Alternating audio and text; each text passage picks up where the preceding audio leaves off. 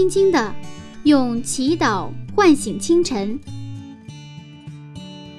迎着初升的太阳，舒展新的生命。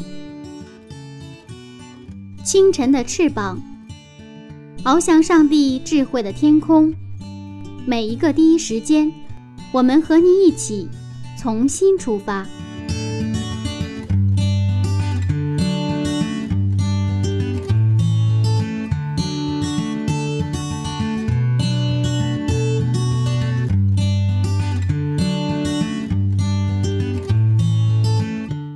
间与上帝相遇，精彩人生。从上帝开始。嗨，收音机前亲爱的朋友，早上好，欢迎收听希望之声福音广播电台。接下来您将听到的是由柚子为您带来的《清晨的翅膀》早灵修栏目。在这里，您将听到有关创世纪的精彩分享。新的一天开始了。您的心情还好吗？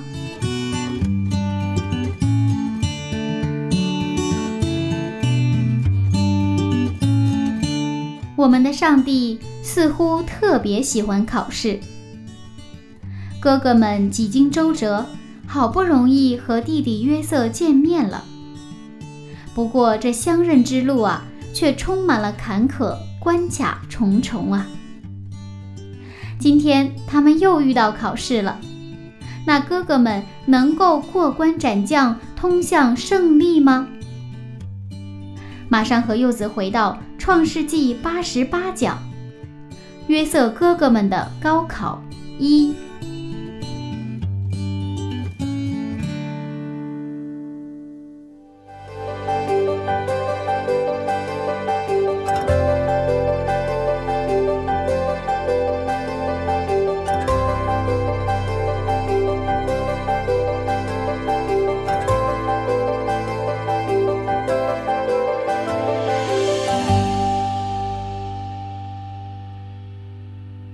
老师，我发现我们的上帝真是特别喜欢考试啊！为什么总是折腾他们呢？今天他们又遇到问题了。是啊，嗯，其实我们做过学生的都有这个久经考场的经历。是呀。当兵的是久经沙场，我们是久经考场。从这个小学开始到中学、大学，一路过关斩将，一路考试。是吧？有小考、中考，什么期中考试、期末考试，还有什么会考，好多好多考试哈。嗯啊，当然这个考试对我们来说可能有压力，甚至有点紧张，甚至不喜欢。但是它伴随着我们的成长，就像考试伴随我们的成长一样。在圣经当中，那么上帝给这些信心的先祖们给的这些考试呢，也是伴随着他们的信心的成长。嗯，我们在上一讲分享当中。我们分享的故事，最后的故事就是，他们这个约瑟把他的哥哥们请到他的家里，然后摆设宴席，然后这里边有一个细节，就是给这个便雅敏给的这个食物是这多了五五倍，是吧？嗯嗯，等于说人家是吃一份人家给他五份但是就是看哥哥们还嫉不嫉妒，嗯，就像当年嫉妒他穿彩衣一样。可以说这是中考，但是这些哥哥们都通过了。嗯，他们和约瑟一起吃喝，并不去嫉妒边安敏多得五分，这个约瑟非常开心呐。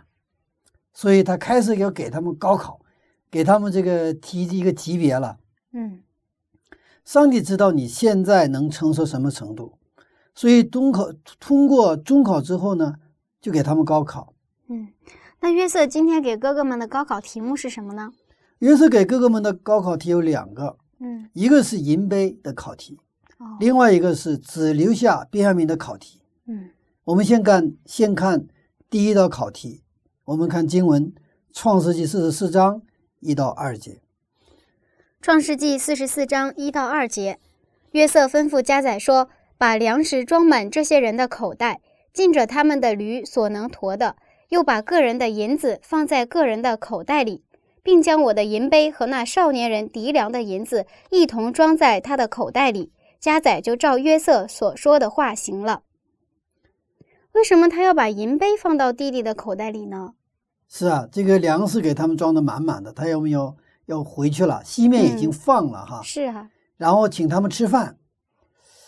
好像整个的故事呢，就是好像是有一个大团圆的结局，对不对啊？那现在这些哥哥们来了，这个便雅悯也放了，是吧？然后现在粮食也得了，他们现在满载而归。嗯，但是这个时候，我们看到约瑟又出了一个考题，他把这个杯子放到谁的口袋里？就是便雅悯的口袋里，对吧？那么这个银杯是怎样的银杯呢？它不是普通的。这个我们生活用的喝水的杯子，嗯，这个杯子是专用的，而且这个杯子代代相传，就好像家里的这个这个这个宝物一样。爸爸死了，遗传给儿子，或者王赐给臣下。那么这种杯子呢，也用于占卜、算卦，比如杯子装水，然后预言未来要发生的事情，或者呢，这个装水之后呢，就把这个金块、银块或宝石啊。就是掉进这个水杯里边，那么当这些金块、银块、宝石掉进水里的时候，这个水呈现什么样的一个波纹状？那然后根据这个波纹状来测吉祥不吉祥。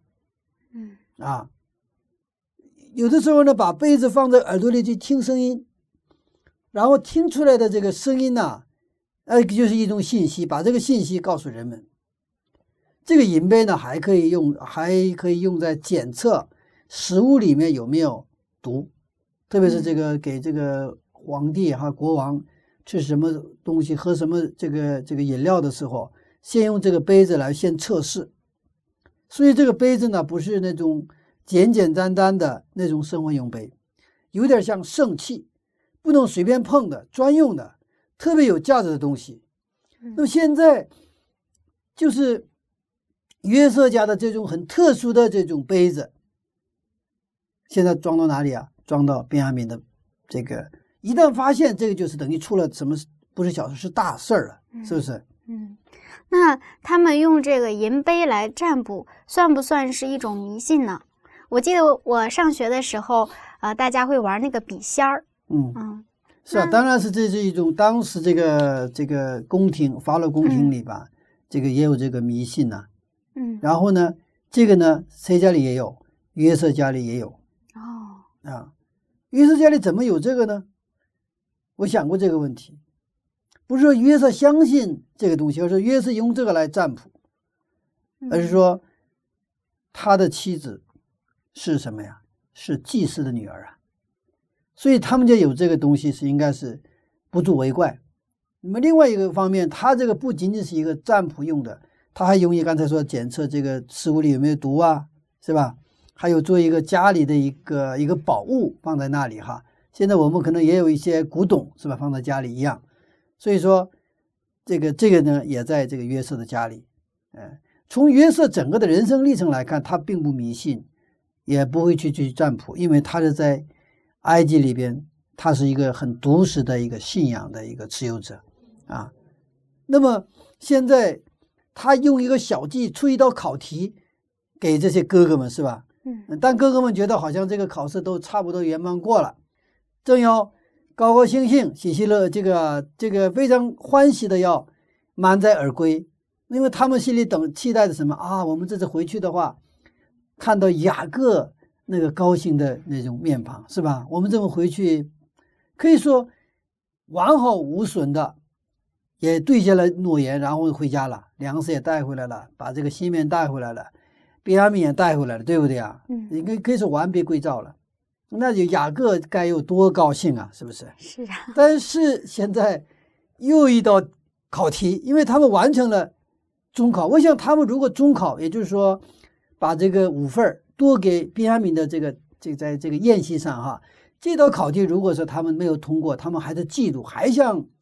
二十年前，他们对待这个约瑟一样去对待这个便雅悯的话，我想这一道题，现在新的这个银杯的考题不会出的，对不对啊？嗯，所以可能我们人生当中可能会经历一些挑战问题，恰恰是上帝对我们的认可。为什么？你之前的这些考题都通过了，哦，你的小考通过了，中考通过了，所以给现在给你一个更难的考题。所以说上就是我们在学校也是不可能像给小学生出高考题，对不对啊？嗯高考题是你到读了这个初中考试通过了，高中考试通过了，然后才给你一个高考题，对不对啊？嗯也就是对他的一个认可，某种层面上也是给他一个新的挑战。你这个还不够，你还得成长，你还得学习，是这样的一个积极层面的一个信息，并不是通过考题来难住谁。所以，我们基督徒生活，我我自己我就回过头来，二十多年的生活也是，可以说 这么说哈，呃，我觉得一年比一年所面临的挑战越来越大。这是我真的感谢主，你给我的这种考题考试啊，我不能承受的，你不会给我。所以说，上帝啊，你给我能力，给我信心，让我能够勇敢的面对现在的问题。因为你看我能够胜过，所以你给我，而且你承诺，你应许能帮助我通过这个、这个、这个、这个、这个难题啊，这个挑战呢、是吧？这也正是我跟上帝能够一起同行啊，能跟。经历这个以马内利上帝的一个新的一个机会。虽然我们的这种人的肉身的层面上看，或者我们的心里来说吧，啊，不要再有事儿了，我希望能够平平安安，不要再有什么事情了，是不是？一路走来真的不容易啊。但是呢，我们再回过头来，我们就数算上帝给我们的恩典，真的，我们去数算上帝在我们身上的带领的时候，我们就还重新。激发新的一种信心，去跟上帝一起来去面对新的挑战。嗯啊，所以现在上帝看到他的哥哥们的改变，他们的变化，是吧？通过约瑟又给他出了这个这一道题，对吧？我们继续看经文哈，《创世纪》四十四章的三到六节。《创世纪》四十四章三到六节，天一亮就打发那些人带着驴走了。他们出城走了不远，约瑟对加载说：“起来，追那些人去。”追上了，就对他们说：“你们为什么以恶报善呢？这不是我主人饮酒的杯吗？岂不是他占卜用的吗？你们这样行是作恶了。”加载追上他们，将这些话对他们说了。所以天一亮，他们高高兴兴的就离开了。但是他们出城走了不远，约瑟就把家再招过来。嗯然后告诉他你应该去如何如何跟他们说，就是实际上找茬儿，拿这个银杯已经藏起来的银杯来找茬儿嘛，是不是？嗯，这个时候我们看他们怎么回答，看七节和八节。七到八节，他们回答说：“我主为什么说这样的话呢？你仆人断不能做这样的事。你看，我们从前在口袋里所见的银子，尚且从迦南地带来还你。”我们怎能从你主人家里偷窃金银呢？嗯，当哥哥们听到这个家宰的这个说银杯什么呀，嗯、你们怎么偷走了是吧？嗯、向他们找茬的时候，他们的回答是：我们断不能做这样的事情。嗯他们真的是很自信，因为他们确实没有做。然后他们还拿出一个证据。从前在口袋里那个发现的银子，我们从迦南地回来的时候，又把给你们拿回来了吗？嗯，这样的我们，怎么能又偷你主人家的什么呀？金银呢？金银呢？嗯他们说的信誓旦旦，很自信，但绝对化了。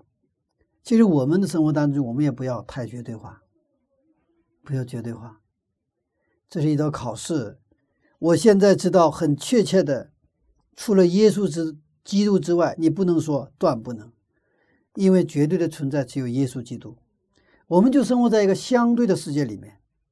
如果我在我们在相对的世界里面说说的太绝对，说的太满，你就会走向另外一个层面，就会偏离正面正道。嗯，有人说了，新起点病就好了，说的很绝对。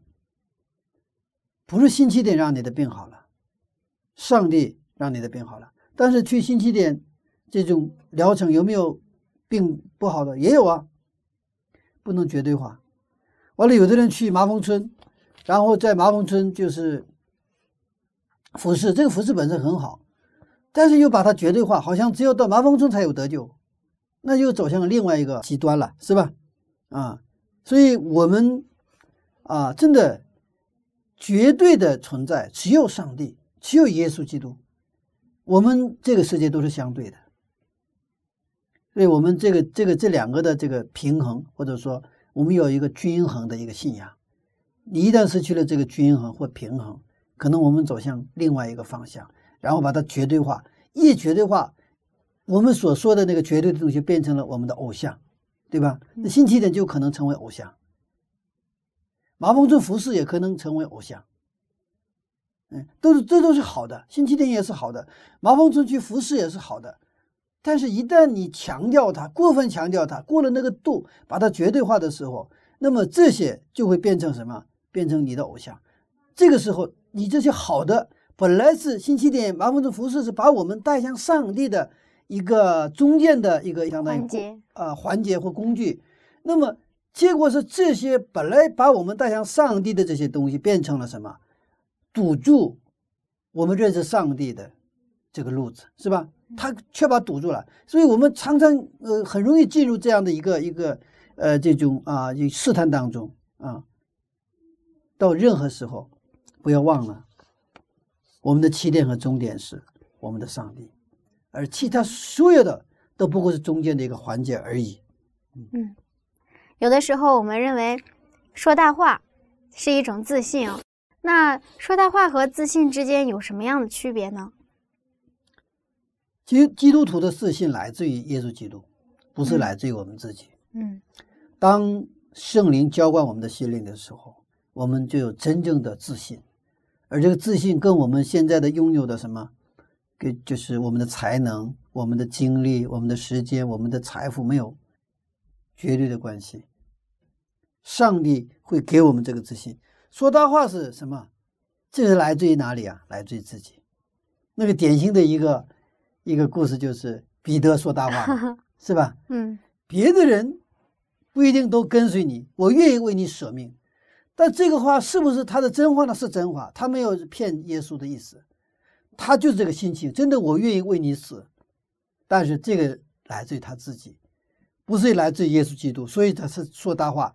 所以说大话的最后的结果呢，我们就就看到了，是吧？他三次否认耶稣基督啊，所以后来他认识到了，我们的信心不能来自于我们自己，要来自于上帝。因为我来自于我们自己的信心，容易让我们进入骄傲，也容易让我们挫败。我们比如遇到一个，比如说能力不如我们的人，我们非常容易骄傲；但是我们遇到能力比我们强的人，我们马上就那鼻子扁扁的 啊，是这样子。嗯，所以这个是根据环境啊，这是相对的实力，根据这个环境啊，各种条件，它是什么起伏不定的，你把握不了。但是。当我们抓住我们绝对的存在，真的是给我们信心、创始成终的就耶稣基督的时候，无论处在一个什么样的环境、什么样的条件当中，我们能够保持什么一个信心？那就是在耶稣基督里，我凡事都能。阿门。凡事都能。那么现在这些哥哥们，他们都知道这个事实，我们断不能去得到他这个这个偷你们家的这个金银，是吧？是吧？不过我们还是看到。哥哥们的一些微妙的变化，我们看第九节。第九节，你仆人中无论在谁那里搜出来，就叫他死。我们也做我主的奴仆。这里面我们是不是发现了哥哥们的有些改变？虽然他们很自信的承认他没有偷，但是假如你看这个时候，他们就是有一点这个就有松动了，是吧？嗯。如果搜出来叫他死，而且。不仅让他死，而且我们也做主的奴仆，这个、这个、这个很重要的一点呢。过去他们都互相不负责任，转嫁责任；现在不是回避责任，而且是要负连带责任。他们开始有一个共同体意识。他说：“不是我也做我的奴主的奴仆，而是我们也做主的奴仆。那么那个偷的人要让他死，对不对啊？那么我们也做主的这个奴仆。他有一个共同体意识。”新的一个信仰的一个共同体开始产生，嗯啊，他们要负连带的责任，嗯，其实，在教会里面，嗯，我们都互相称为是弟兄和姐妹，连不信的人他们都知道，一提到教会就是弟兄和姐妹。但是，往往我们提到的时候，却没有真正的感受到我们是弟兄姐妹。那弟兄姐妹应该是什么样的关系呢？其实我们呃血肉的这个兄弟姊妹的话，其实不是一个，不仅仅是一个互相帮助的关系。嗯，其实真正的如果是一个亲兄弟、亲兄妹，是彼此什么负责的关系。嗯，彼此负责。比如说，呃，我曾经就看到过不少那样的在饭店里打工的姐姐，她是为了让弟弟我挣学费让他上学，这就是负责的关系。甚至可能有的姐姐，她宁可我放弃我学习的机会，必须我让我的弟弟上学，这是不是帮助的关系？是负责的关系。嗯，我就把拿我就是拿起我的前程来，什么做抵押来换取我弟弟的他的成长。我甚至见过这样的，就是酒吧，那我们非常瞧不起的那些酒吧的那些卖笑的那些女子当中，也有这样的人。他也他他用那种他的笑，他的那种那种所谓青春来什么换取学费？这个学费供什么？供他们的弟弟妹妹上学，供他的生病的爸爸妈妈养病。其实我们是非常瞧不起这种女孩子的，但是她有的时候这种这种这种他们的这种品格面前呢，我们真的矮一等，而且也看到这个罪的可怕。罪对我们人之间的那种很多美好的东西的破坏，不过还看到，即便是我们在罪恶当中这样被罪已经被破坏的支离破碎的时候，人类还保存有一些最起码的良知和那种这种亲人之间的那种真的是无法替代的那种一些美好的一些关系。嗯，那么这是兄弟，这是这是不。就是我们的这个血统，生物学上的兄弟姊妹这个关系吧。那我们在教会里叫兄弟姊妹，是印着什么？印着耶稣基督的宝血，我们称为兄弟姊妹。但是这个只是一个称呼呢，还是一个彼此负责的关系呢？其实初期教会的那个关系就是彼此什么负责的关系，彼此拿着命来负责的关系。为什么？因为初期教会的时候是受逼迫的。所以当时都秘密的，比如说在这个共同坟，就是我们叫公共墓地的地下呀，这个这种他就呃去这个去去去聚会嘛。一旦被发现呢，全部被得遭到屠杀。那个时候，你要带一个陌生人来到教会，意味着什么？拿着什么？你的生命？也许这个是密探的。嗯，所以他一个人来到教会，不是一个真的是一个以命抵命的关系的话，带不来。而在这样的一个关系当中，彼此拿命来去维护这个这个团契的时候，那初期教会的那种教会的关系是一个，这是一个非常紧密的一个关系，比家人还亲的一个关系。这就是初期教会为什么奋兴的理由，他的能力在这里。他们是彼此帮助，而且是彼此负责，彼此以命抵命的关系。嗯，他们是拿着命去维护这个团契的关系，所以今天我们的教会其实分心啊，我们可能讲究很多的方法，做这个活动那个活动，当然这个没有问题啊，但是其实本质上最重要是我们真的是在因着耶稣基督的宝血，我们恢复真正的兄弟姊妹的关系。我们称呼为什么弟兄、什么姊妹的时候，我们能不能感受到一种责任？感受到了一个这个真正的对他们的一种一份我们的一种使命在里边。如果有弟兄犯了不可饶恕的罪，那是不是也是也有你的责任呢？如果兄弟，我们教会里边有人犯了罪，其实所有的教友都有责任的。按照今天这个是吧，都有责任，都有连带责任。如果一个弟兄犯了盗窃罪，或者说奸淫罪，或者是有人偷了教会的车。那个时候我们该怎么对待他呢？我想大家都会说为他祷告吧，但是否真正的把他当做你的兄弟了呢？我们是不是马上商讨如何按照教会的规程和程序采取开除他的步骤呢？而且我们是不是认为这样做是理所当然呢？是不是觉得上帝又让我们的教会洁净了呢？教会当然需要纪律，也需要把这些问题处理的应该是很有智慧，也需要教会的稳定。但是我想说的是，我们执行这些纪律的时候的我们的精神是如何？是不是用基督的精神去执行基督教会的规程？当一个教友犯罪了，那就不仅仅是他的罪，而且是我们的罪，我们有不可推卸的连带责任。如果你的子女犯罪了，你会仅仅按照家规把子女扫出家门就完事了呢？不，绝对不会。我想，几乎所有的父母不会说因为子女犯罪就那你以后不是我的孩子了，把你开出我们家家门，以后你不要再进门了。不会，不会。这时候最痛苦的是父母，父母是宁愿自己去进监狱，对不对啊？替儿女。那这种爱，我们的教会如果能够充满的时候，那这个教会是世界上最好的地方，是吧？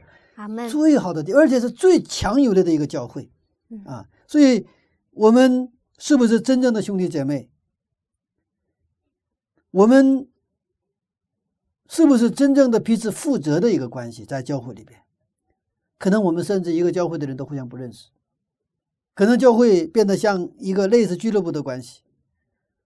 真的，我常常祷告的时候：“上帝啊，你饶恕我的不幸和不义，我们的罪。愿上帝恢复一个真正教会的样式。”阿门。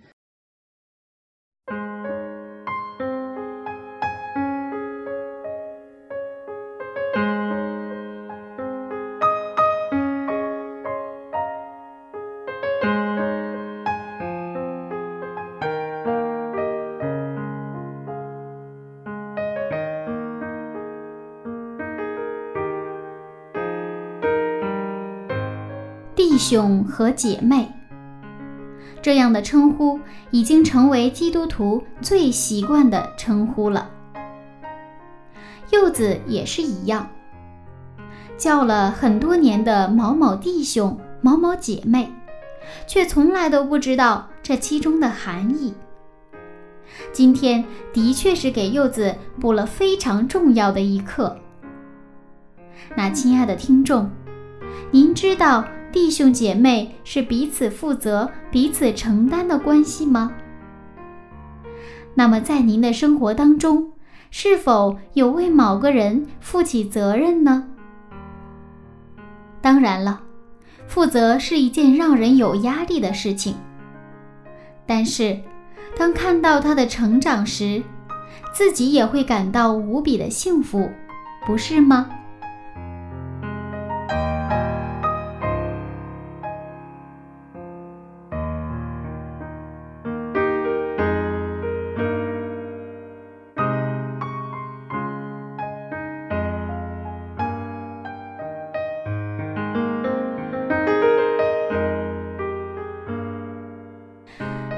首非常好听的歌曲，这是来自友情天音乐世界的《为同胞代球》。让我们闭上眼睛，静静的聆听。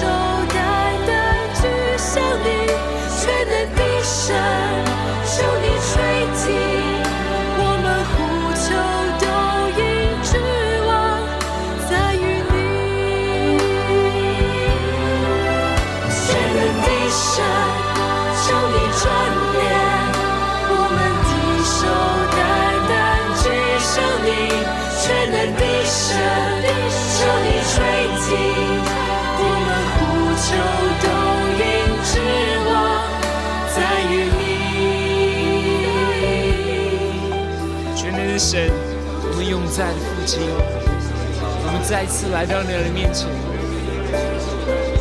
父啊，求你再次来翻转我们的心，用你的圣灵焚烧我们，让我们可以为着我们的百姓来哭泣。主啊，你看见我们许多的困难，爸，你不甘心我们受苦，我们仰望你。我们继续来呼求你，愿你恩手继续来带领我们，成为我们每一个人的祝福。求你转脸，我们的手，我们的眼，单单转向你。求你垂听我们的呼求，因为我们的指望在于你。为着我们自己的同胞，为着我自己的家人，我们再次来到你的面前，我们愿意用泪水。愿意用我们的双膝跪下，到你面前来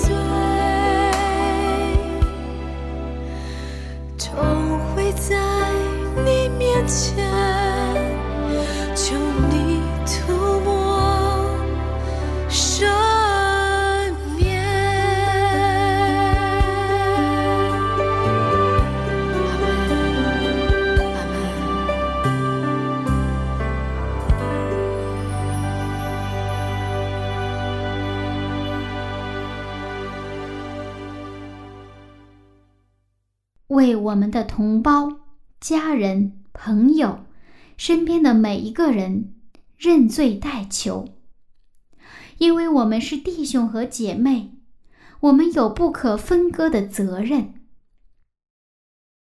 很感动的一首歌曲，希望您能喜欢。亲爱的朋友，欢迎和柚子继续回到《创世纪》的分享当中。下面我们继续看看。哥哥们的考试结果如何呢？那么这个故事当中，其实我们看到约瑟哥哥们确实有了改变。他说：“我们一起做什么主的奴仆？嗯，我们要一起承担那个可能犯罪的那个那个兄弟的罪。我们不转嫁责任，我们要一起来承担这个责任。我们继续看圣经。”十节到十二节，十到十二节，加载说：“现在就照你们的话行吧，在谁那里搜出来，谁就做我的奴仆，其余的都没有罪。”于是他们个人急忙把口袋卸在地下，个人打开口袋，加载就搜查，从年长的起到年幼的为止，那杯竟在卞雅敏的口袋里搜出来。哇，现在问题来了，真给说出来了。我记得小学二年级的时候，我们班有个学生丢了一个那个铅笔擦，啊，那个时候铅笔擦还是很非常贵重的，对于我们这个小学生来说啊，这个铅笔啊，铅笔擦相当于现在人带的这个 iPhone 手机一样，因为我们的家务事儿嘛，这个很重要的家务事儿。所以一个学生丢了那个铅笔擦之后，他就把这个事情告诉了老师。当时我记得我们老师就先问谁拿了他的铅笔擦，没有一个人说话。那老师说，那我就开始收了，他就挨个的收这个我们这个学同班学生的那个书包和那个这个书桌，嗯。从前面一直收都没有收出来。我呢在班级里呢个头不算高哈，大概大概我是在三分之一左右的位置，我的个头是，我在就是靠在前面坐，然后一直查查不到，到最后一排的时候，这个铅笔擦给搜出来了。嗯，哎，这个同学呢个头比较高，那坐在最后一排，然后那个那个时候小学二年级都，而且那个时候没有幼儿园呢，我们上小学二年级就也不七岁不到八岁这个光景啊，那脸脸就是通红通红的，啊、然后老师把铅笔擦还给那个那个那个那个那个丢了的同学，然后呢又把他那个同学叫到那个老师的办公室。还好这个事儿就算过去了，也没有给他处分。嗯他呃就是给老师啊什么就写了一个检讨信，就就过去了。当然，我们后来长大了之后，我们到了这个到了青年的时候，我们也是常常提起小学时候，常常就提起这个事情。然后就这个当时偷了铅笔擦的同学啊，那现在是很好的一个一个一个家长，很好的一个一个一个成人了，也是原来就是体格比较高大魁梧嘛，就老笑话他，笑话他小时候偷了这个铅笔叉哈。但是现在这个问题就不简单了，因为偷的是他家的这种非常贵重的一个一个杯子，是不是？一个相当于圣器一样的东西，是吧？嗯啊、所以当约瑟的哥哥们打开口袋的时候，他们也一定很自信，我没有问题。我就像小学二年级那个擦铅笔擦的时候，我我因为我没偷嘛，我心里很自信呐、但是我也没有想到后边就那个同学偷了那个铅笔擦，我想约瑟的哥哥们也是万万没有想到，这还真的银杯给搜出来，而且是谁都没想到，别阿敏自己都没想到，因为是这是约瑟的计谋。那个瞬间，他们所受的冲击非常的大。我想边阿敏就更大了。我们看他们的反应，看十三节，十三节，他们就撕裂衣服，个人把驼子抬在驴上，回城去了。为什么他们总是撕裂衣服呢？是啊，我们圣经里有很多这种表述啊，撕裂嗯衣服，然后这个这个把灰扬起来？这是中东的一种啊一种习俗啊。他们遇到非常愤怒的、悲伤的、痛苦的事情的时候，他们就撕裂衣服。但是我们注意他们的动作，他们是离开了呢，还是怎样？他们是个人把驼子抬在驴上回城去了，他们没有回到迦南地，重新回到什么约瑟所在的那个城。嗯其实管家说的很清楚，除了被说出来的人之外，其他人没有罪，其他人就可以回去啊。嗯我只抓住边安民就可以了。其实这是一个本来是一个千载难逢的一个机会。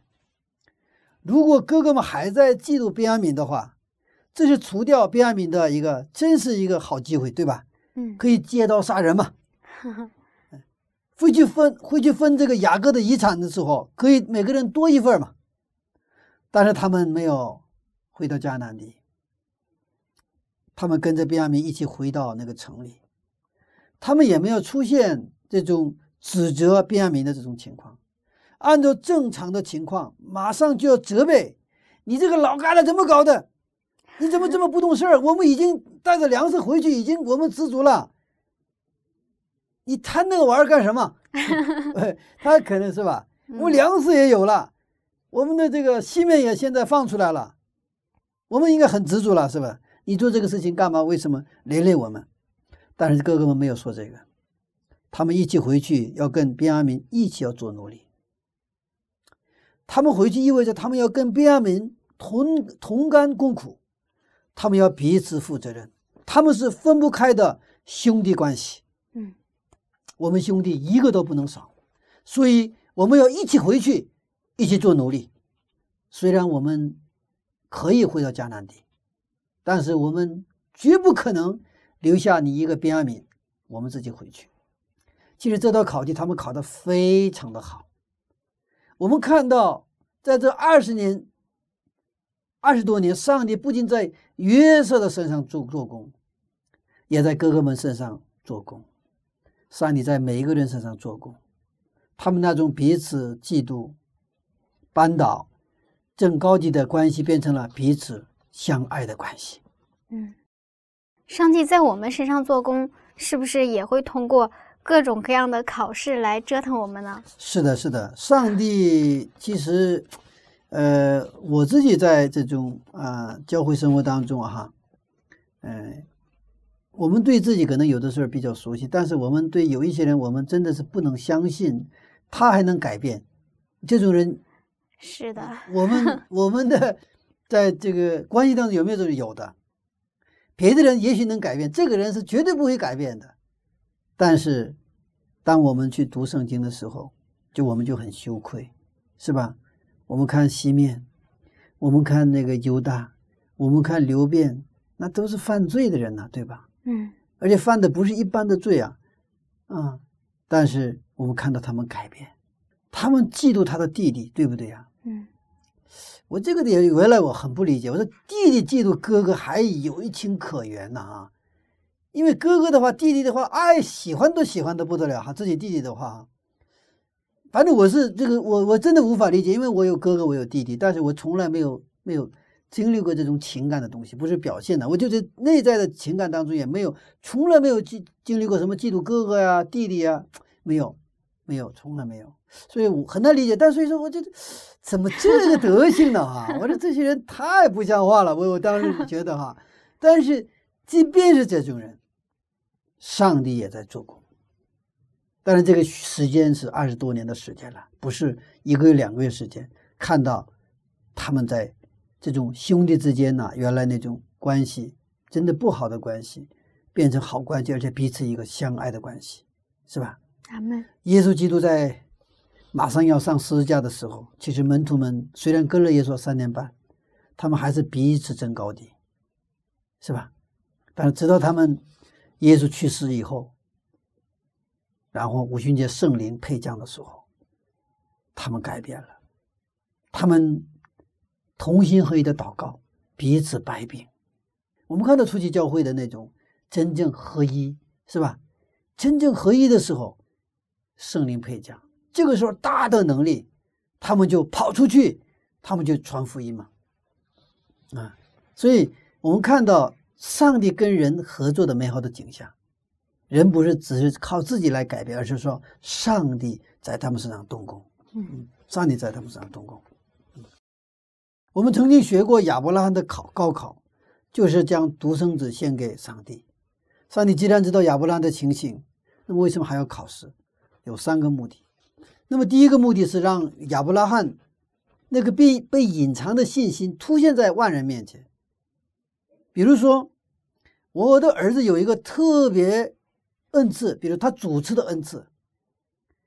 如果他有这个恩赐的话，我看到了，我知道的，我有机会肯定让他去上做主持。为什么？让他去在万人面前把他的恩赐给什么凸显出来。嗯如果我的儿子特别能够会说英语，说的很好，那有英语的机会，我肯定让他去什么，去让他讲英语，对吧？做翻译之类的。嗯我们的上帝也是一样，上帝通过高考把亚伯拉罕的信心凸显出来。第二点是让亚伯拉罕自己发现自己潜在的能力，自己的潜能，打破自己的框框。按照圣经的原理，其实每个人都有恩赐。有的人说我老了，我没有什么恩赐。我说你会笑吗？其实我们教会里面的老人，我觉得谁都可以微笑，而且老人那种慈祥的微笑，年轻人绝对学不到。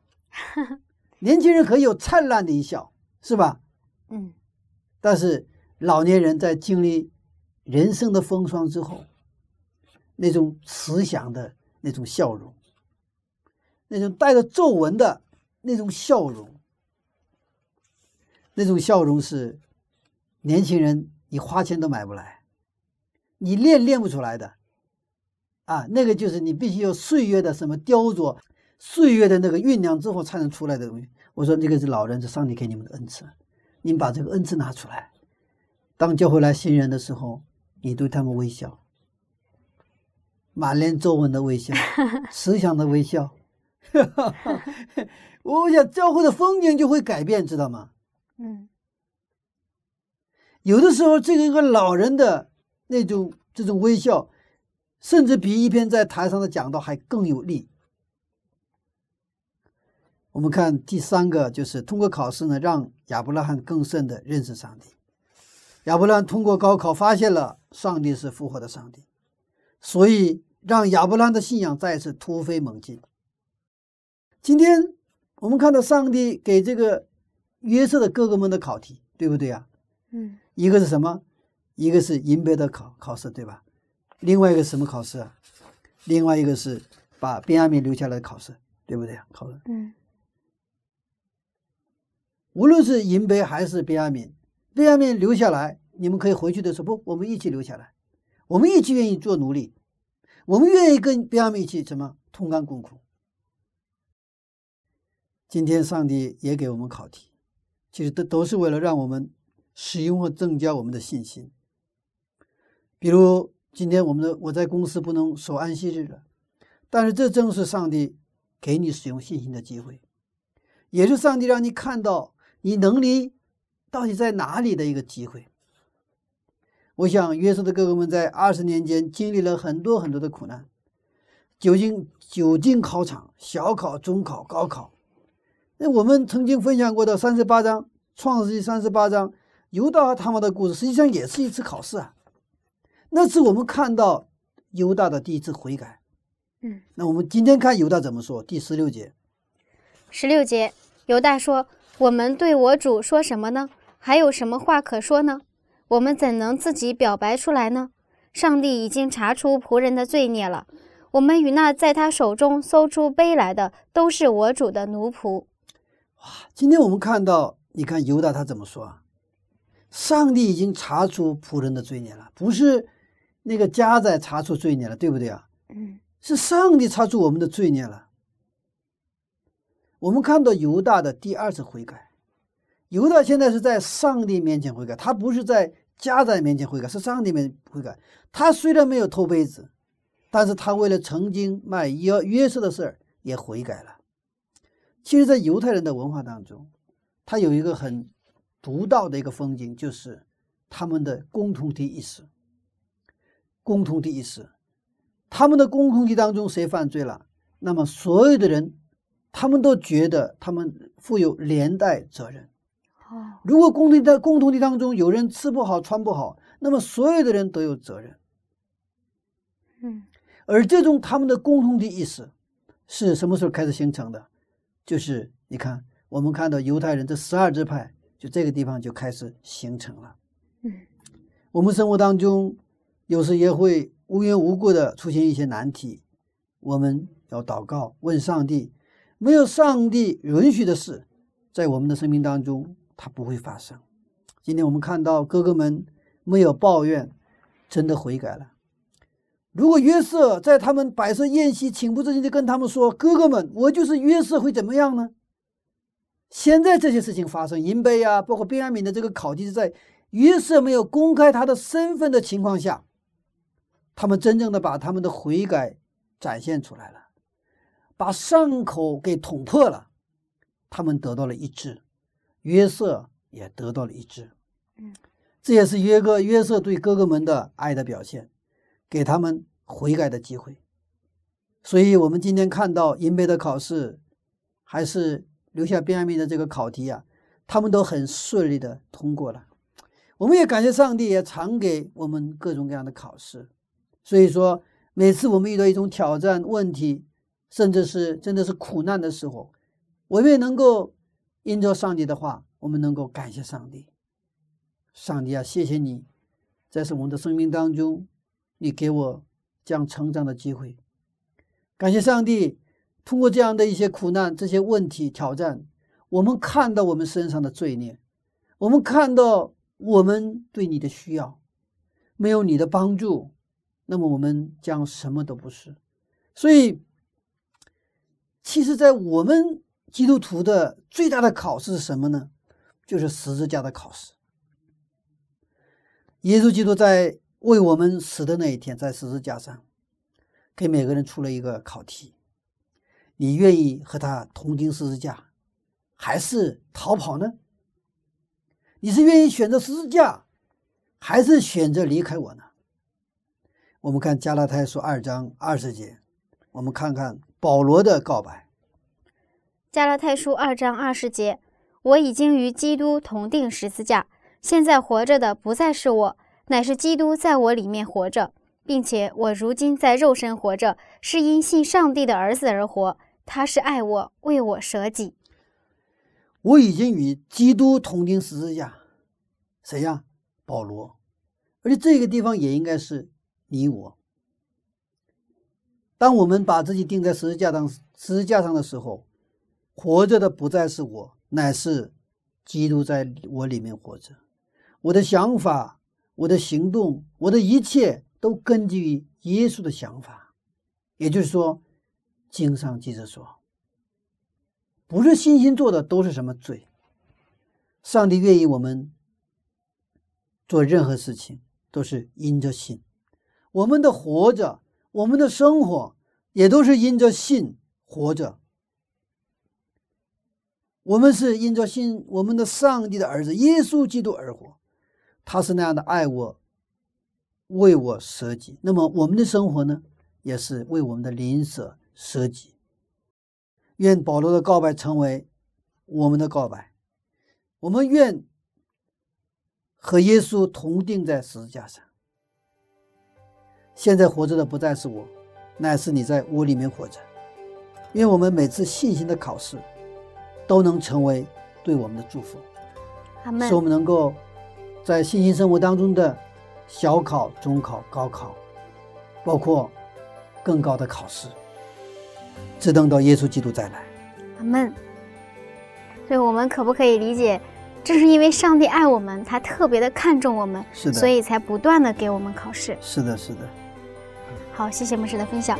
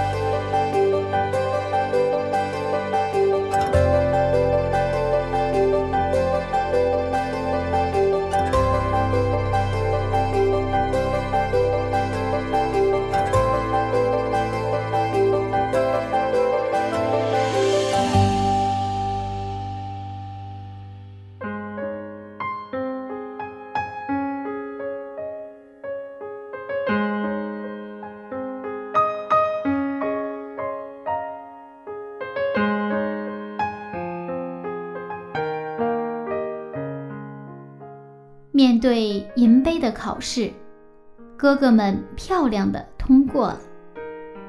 他们没有留下弟弟卞雅敏，而是愿意和他同甘苦、共命运。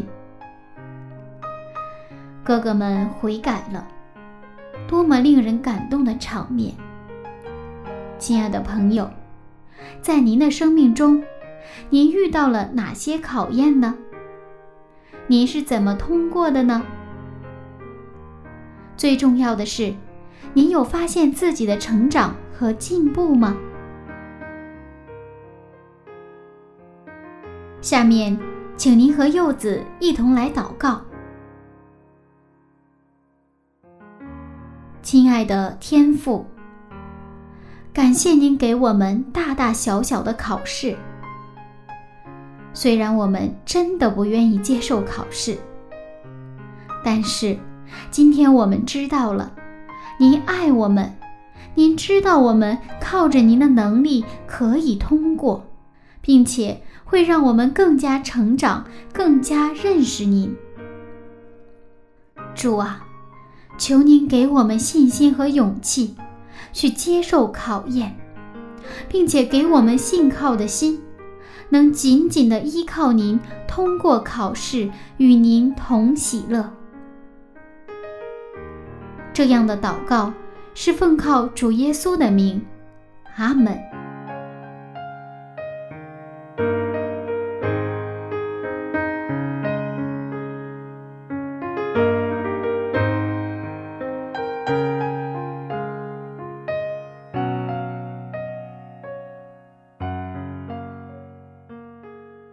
好了，亲爱的听众朋友，时间过得很快，马上又要和您说再见了。